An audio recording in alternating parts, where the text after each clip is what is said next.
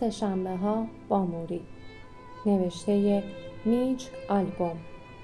مترجم ماندانا قهرمانلو.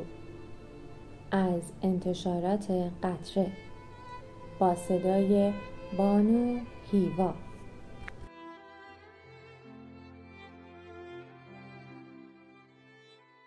هر شب که میخوابم میمیرم. و روز بعد که برمیخیزم دوباره متولد می‌شوم. ماهتاما گاندی. صفحه 163 نهمین سهشنبه. موضوع بحث زنده نگه داشتن عشق. در راه بازگشت از نیوتون غربی متوجه تغییر رنگ برگ درختها شدم. قرمز و طلایی و قهوه‌ای. تنش و اعتصاب در دیترویت به حالت راکد باقی مانده بود. هر کدام از دو طرف دعوا ادعا می کرد که طرف دیگر دلش نمی‌خواهد ارتباط برقرار کند. خبرهای تلویزیون هم افسرده کننده بود. در حومه کنتاکی سه مرد سنگ قبری را از بالای پلی پرت کرده بودند. سنگ شیشه جلوی اتومبیلی را خرد و خاکشیر کرده و باعث کشته شدن دختر نوجوانی شده بود که با خانوادهش عازم سفری زیارتی بوده. در کالیفرنیا دادگاه اوجای سیمپسون داشت به نتیجه می رسید و فکر و ذکر همه آمریکایی شده بود دادگاه. حتی تلویزیون های فرودگاه نیز روی کانال CNN تنظیم شده بود. می توانستی در حال رفتن به سمت درهای خروجی از اخبار جدید هم مطلع شوی. بارها و بارها به برادرم در اسپانیا تلفن زدم. برایش پیغام گذاشتم. واقعا می‌خواهم با تو صحبت کنم. کلی راجب به خودمان فکر کردم. بعد از چند هفته پیغام کوتاهی از او دریافت کردم. مبنی بر اینکه همه چیز خوب و رو راه است. اما دلش نمی‌خواهد درباره بیماریش صحبت کند و از این بابت متاسف است. اما درباره استاد قدیمیم. خود بیماری داشت او را به کام خود فرو می‌کشید. نه گفتگو درباره بیماری. بعد از آخرین ملاقاتم با موری پرستارها لوله ظریف و باریکی داخل آلت تناسلیش فرو کرده بودند تا ادرار از طریق آن لوله بیرون کشیده شده و وارد کیسه شود که پایین صندلی موری گذاشته شده بود. دیگر پاهایش نیازمند های دائمی بود هرچند نمی توانست پاهایش را تکان دهد ولی هنوز درد را حس می کرد که یکی دیگر از نشانه های پیشروی بیرحمانه بیماری ALS بود اگر هایل ها نبودند پاهایش آویزان می شد و در چند سانتیمتری پتهای اسفنجی قرار می گرفت. انگار کسی با چنگال به او سیخونک می زد. موقع گفتگو ناچار می‌شد چند بار از مراجعه کنندگانش خواهش کند که پاهایش را بلند کرده دو سه سانتی جابجا کنند یا اینکه سرش را طوری تنظیم کنند که راحتتر روی بالش های رنگارنگ قرار بگیرد. می توانید تصور کنید که نتوانید سرتان را تکان دهید؟ هر دفعه که به دیدن او می رفتم احساس می کردم درون صندلیاش آب می شود ستون فقراتش ظاهری بیش نبود. ظاهری که فقط شکل و شمایلش را حفظ می کرد. با وجود این همچنان اصرار داشت هر روز صبح او را از روی تخت بلند کنند و با صندلی چرخدار به اتاق مطالعه ببرند. بودن در میان کتاب ها و روزنامه ها و گل های ختمی که روی قاب پایینی پنجره بود برایش معنایی فلسفی و آرامش بخش داشت. باز هم روش منحصر به فرد موری روشی عبرت آموز. او گفت من این کارم را در قالب جدیدترین جمله قصارم خلاصه کردم. می‌خواهم آن جمله را بشنوم. زمانی که روی تختت هستی مرده ای بیش نیستی. لبخند زد. فقط موری می توانست به چنین موضوعاتی بخندد. از برنامه نایت لاین با او تماس گرفته بودند. تتکاپل شخصا تلفن زده بود. موری گفت آنها می‌خواهند به اینجا بیایند و برنامه دیگری از من ضبط کنند. اما تصمیم دارند صبر کنند تا تا چه؟ تا آخرین نفسهایت را بکشی؟ شاید. به هر حال فاصله زیادی هم تا آن زمان ندارم. این حرف را نزن. متاسفم. این کارشان خیلی عصبانیم می کند می‌خواهند صبر کنند تا تو از دست بروی. عصبانیت می کند چون نگرانم هستی و جوش من را می‌زنی. موری لبخند زد. بله شاید قصد دارند برای تهیه برنامه غمانگیز از من استفاده کنند. این درست. اما شاید من هم دارم از آنها استفاده می کنم آنها دارند به من کمک می کنند تا پیامم را به میلیون ها نفر برسانم. من که قادر نبودم بدون آنها این کار را انجام دهم. بودم؟ خب درست. پس این توافقی دو جانبه است.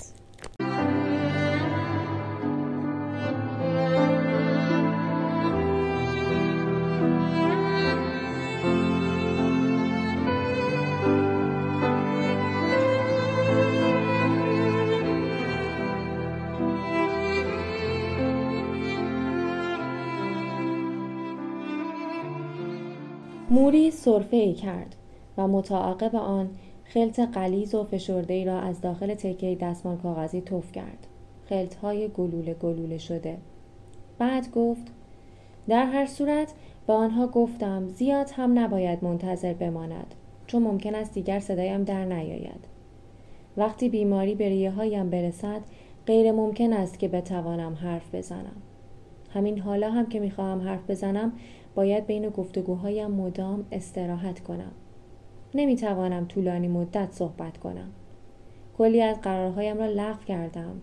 میچ مراجعه کنندگانم خیلی خیلی زیادند.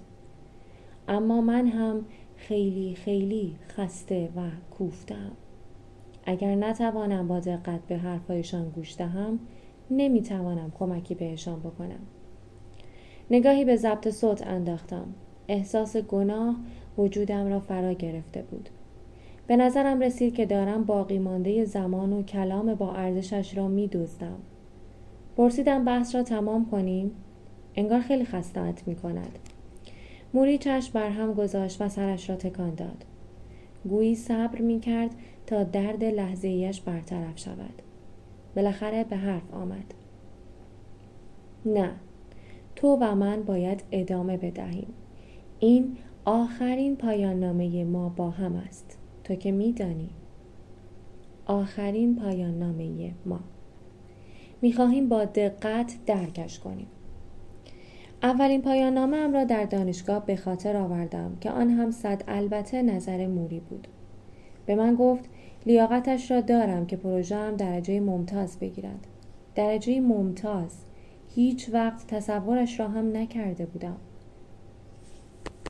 و حالا در اتاق مطالعه موری دوباره همان کارها را تکرار می کردیم. اما ایده دیگری داشتیم.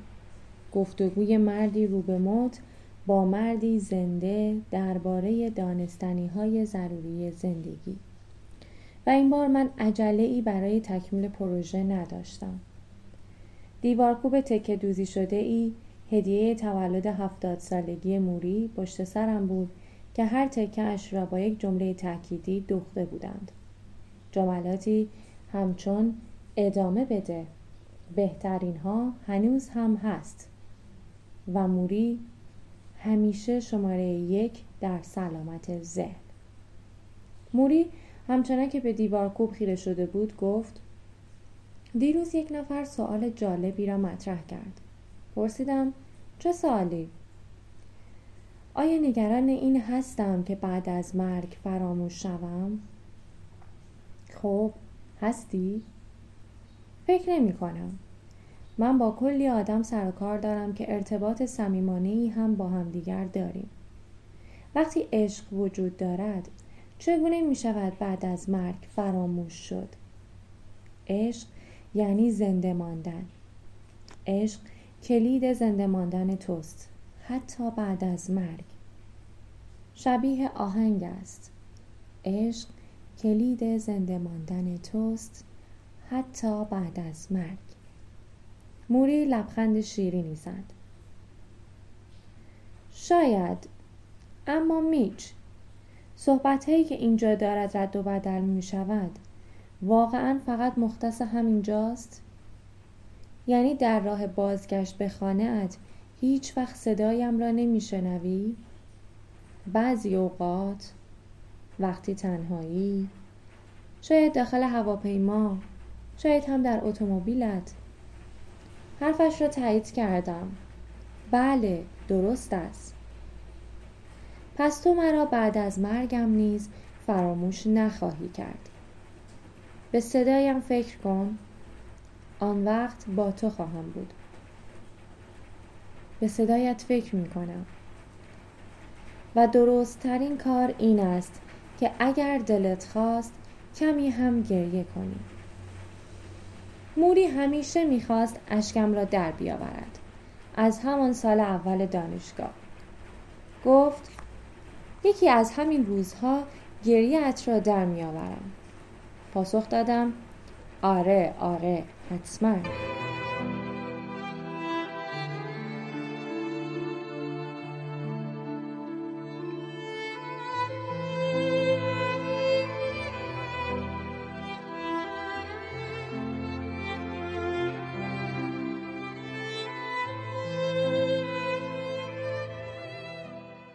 موری گفت در مورد نوشته سنگ قبرم تصمیمم را گرفتم. نمی‌خواهم چیزی درباره سنگ قبر بشنوم. چرا؟ عصبیت می کند؟ شانه هایم را بالا انداختم. می توانیم فراموشش کنیم. نه نه. خواهش می کنم بگو. چه تصمیمی؟ موری به سرعت به حرف آمد. داشتم به این نوشته فکر می کردم معلمی تا مرز بینهایت. موری صبر کرد تا کلمات را با دقت تجزیه و تحلیل کنم. معلمی تا مرز بینهایت.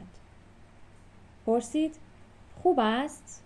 گفتم بله خیلی خوب است.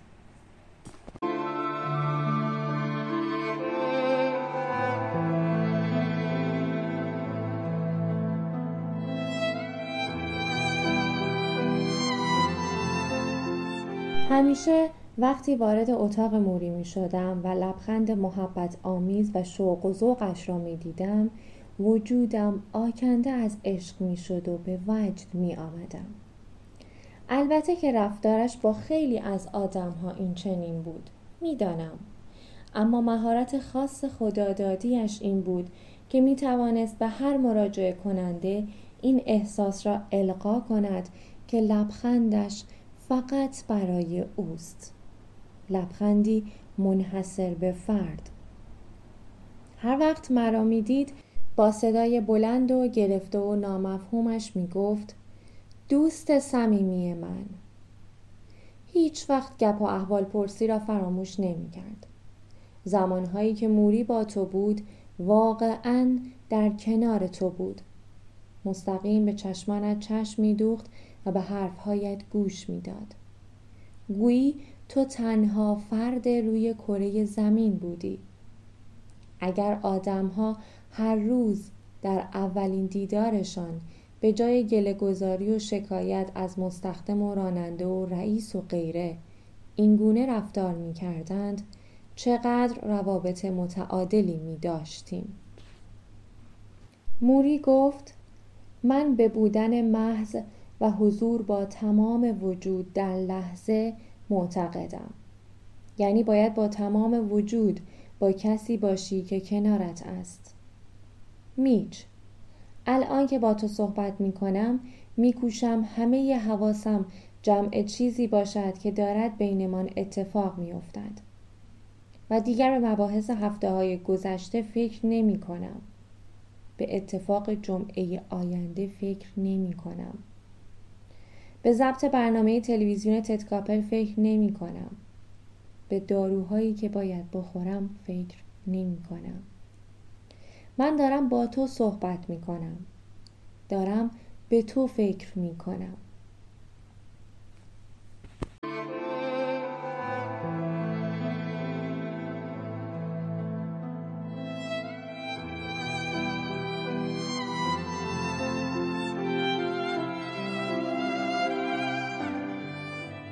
کار گروهی دانشگاه برندایس را به خاطر آوردم.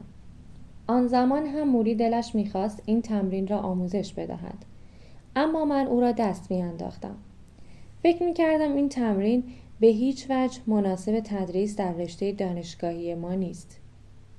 یاد بگیریم چگونه توجه کنیم چگونه متمرکز باشیم؟ اهمیت این مسئله چیست؟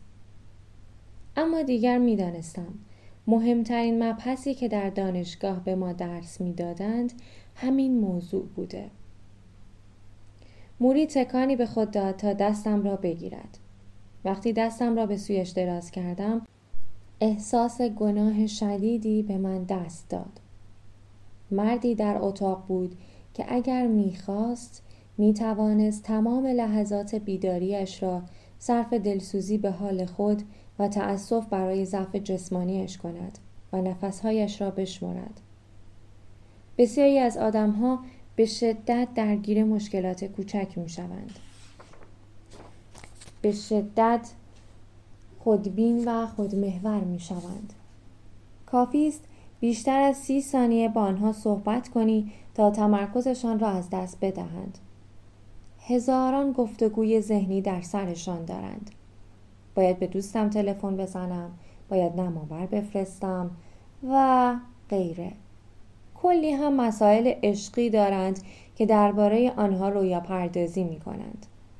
و درست لحظه ای که حرفت را تمام کرده ای یادشان میافتد به تو توجه کنند و می‌گویند آه ها یا بله واقعا و تظاهر می کنند که حواسشان به شما بوده و به حرفهایت گوش می‌دادند. موری گفت میچ میدانی مشکل این است که انگار همه یک جورهای عجله دارند. مردم معنا و مفهومی برای زندگیشان ندارند. پس 24 ساعته دنبالش می‌دوند. اتومبیل جدید، خانه جدید، شغل جدید و متوجه می شوند این چیزها هم بیمعنی و پوچ است و دوباره می دوند و می دوند. گفتم وقتی آدم شروع به دویدن می کند خیلی سخت است که سرعتش را کم کند. در حالی که سرش را تکان می‌داد گفت نه چندان میدانی من چه کار می کنم؟ وقتی ترافیک است و آدم ها می خواهند از من سبقت بگیرند البته وقتی می توانستم رانندگی کنم دستم را بالا می بردم و سعی کرد دستش را بالا ببرد دست ناتوانی که فقط دو سه سانتی متر بالا می رفت. دستم را بالا می بردم و برایشان دست تکان می دادم و لبخند می زدم. به جای عصبانی شدن اجازه می دادم به راهشان ادامه دهند و خودم هم لبخند می زدم. میدانی چه اتفاقی می افتاد؟ خیلی وقتها آنها هم به من لبخند می زدند. واقعیت این است من هنگام رانندگی عجله ندارم. ترجیح می دهم به مردم توجه کنم. او این کار را بهتر از هر کس دیگری انجام می‌داد. بهتر از هر کسی که تا آن لحظه شناخته بودم. تمام کسانی که نزد او رفته و کنارش نشسته بودند دیده بودند که موری با شنیدن ماجرایی تلخ گریه می کند و چشمانش خیس اشک می شود و با شنیدن لطیفه خندهدار هم می خندد و دور چشمانش چروک می شود. همیشه آماده بود که احساساتش را آزادانه و راحت نشان دهد. قابلیت گم شده نسل من نسلهای بعد از جنگ دوم جهانی بزرگی و عظمت در گفتگوهای ساده و معمولی نهفته است. چه کار می‌کنی؟ کجا زندگی می‌کنی؟ واقعا چند بار به حرف کسی گوش داده ایم. البته بدون تلاش برای فروش جنسمان. بدون در معذوریت قرار دادن. بدون سوء استفاده از آن شخص.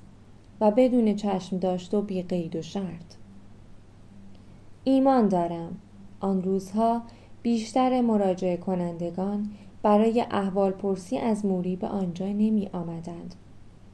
آنها خواهان توجه موری به خودشان بودند. این پیرمرد کوچک با وجود آن همه درد و رنج و ضعف به آنها توجه می کرد و به حرفهایشان گوش می‌داد. چون آرزوی همهشان این بود که یک نفر به حرفهایشان گوش کند. آن هم طوری که آنها دلشان می‌خواست. به او گفتم تو پدری هستی که هر کسی آرزوی داشتنش را دارد. در حالی که چشمانش را میبست گفت خب به هر حال در این زمینه کمی تجربه دارم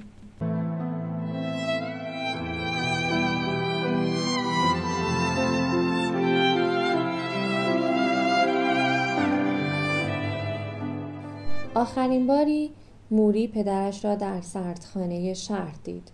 چارلی شوارتز مردی ساکت و کم حرف بود که دلش می‌خواست روزنامه را تک و تنها زیر نور تیر چراغ برق بخواند. وقتی ساکن خیابان ترمونته شهر برانکس بودند موری هنوز بچه بود. چارلی هر شب بعد شام از خانه بیرون می‌رفت تا پیاده روی کند. او مردی روزتبار با چهره گلگون و موهای خاکستری بود. موری و برادرش دیوید از پنجره بیرون را نگاه می کردند و پدرشان را می دیدند که به تیر چراغ برق تکیه داده بود. موری آرزو می کرد ای کاش پدرش وارد خانه می شد و با آنها حرف می زد. اما او به ندرت این کار را انجام می‌داد. هنگام خواب چارلی نه آنها را می بوسید نه با آنها شب بخیر می گفت و نه روی آنها پتو می کشید. موری با خود عهد بسته بود که وقتی پدر شد همه این کارها را برای فرزندانش انجام دهد و سالها بعد که پدر شد همه آن کارها را انجام داد. هنگامی که موری پدر شده بود و فرزندان خودش را بزرگ می کرد چارلی هنوز در برانکس زندگی می کرد و عادتهای گذشتهش را ترک نکرده بود. کماکان شبها پیاده روی می کرد و در خیابان زیر نور چراغ برق روزنامه می خاند. شبی از شبها برای پیاده روی بعد از شام از خانه بیرون می رود. سه چهار مجتمع مسکونی را پشت سر می گذارد و ناگهان با دو دزد وحشی مواجه می شود. یکی از دزدها اسلحه می کشد و می گوید هرچه پول داری رد کن بیاد. چارلی وحشت زده و حراسان کیف پولش را روی زمین میاندازد و فرار می کند. از چند خیابان می گذرد و آنقدر می دود که به خانه یکی از اقوام می رسد و مقابل در خانه بیهوش می شود. سکته قلبی چارلی همان شب از دنیا می رود. برای تشخیص هویت جسد با موری تماس می گیرند. او با هواپیما به نیویورک می رود و یک راست آزم سردخانه می شود. موری از پله های سردخانه پایین می رود و وارد اتاقی می شود که مرده ها را آنجا نگه می دارند. مسئول سردخانه می پرسد این پدر شماست؟ موری از پشت شیشه به جسد پدر نگاه می کند. جسد مردی که با او بدرفتاری می کرد. سلطجویی می کرد و به او یاد می‌داد که کار کند. مردی که وقتی موری می‌خواست با او حرف بزند ساکت ساکت بود. مردی که از موری خواسته بود همه خاطرات مادرش را فراموش کند. آن هم درست زمانی که می‌خواست خاطراتش را با دنیا سهیم شود. موری هویت جسد را تایید می کند و از آنجا می رود. بعدها آن کرد ترس و وحشت و ابهت آن اتاق به حدی زیاد بود که همه ذهنش را به خود مشغول کرده بود. تا چند روز بعد از این واقعه اشک نریخت. مرگ پدر کمک می کرد که او بیش از پیش به خود و اوضاع پیرامونش بیندیشد. و با آمادگی کامل به استقبال رفتارهایی برود که از پدر و مادرش ندیده بود آغوش بوسه گفتگو خنده و خداحافظی کردنهای قبل بیرون رفتن از خانه و خیلی چیزهای دیگر وقتی چارلی از دنیا رفت موری از همه افراد مورد علاقه پدرش خواست تا برای دیدنش بیایند. فوت پدر را به همه خبر داد. اما دریق از یک تماس تلفنی یا تلگراف. هیچ کدام حتی نیامدند از پشت شیشه نگاهی به جسدش بیندازند. جسدی خفته در زیر زمینی سرد و غریبه.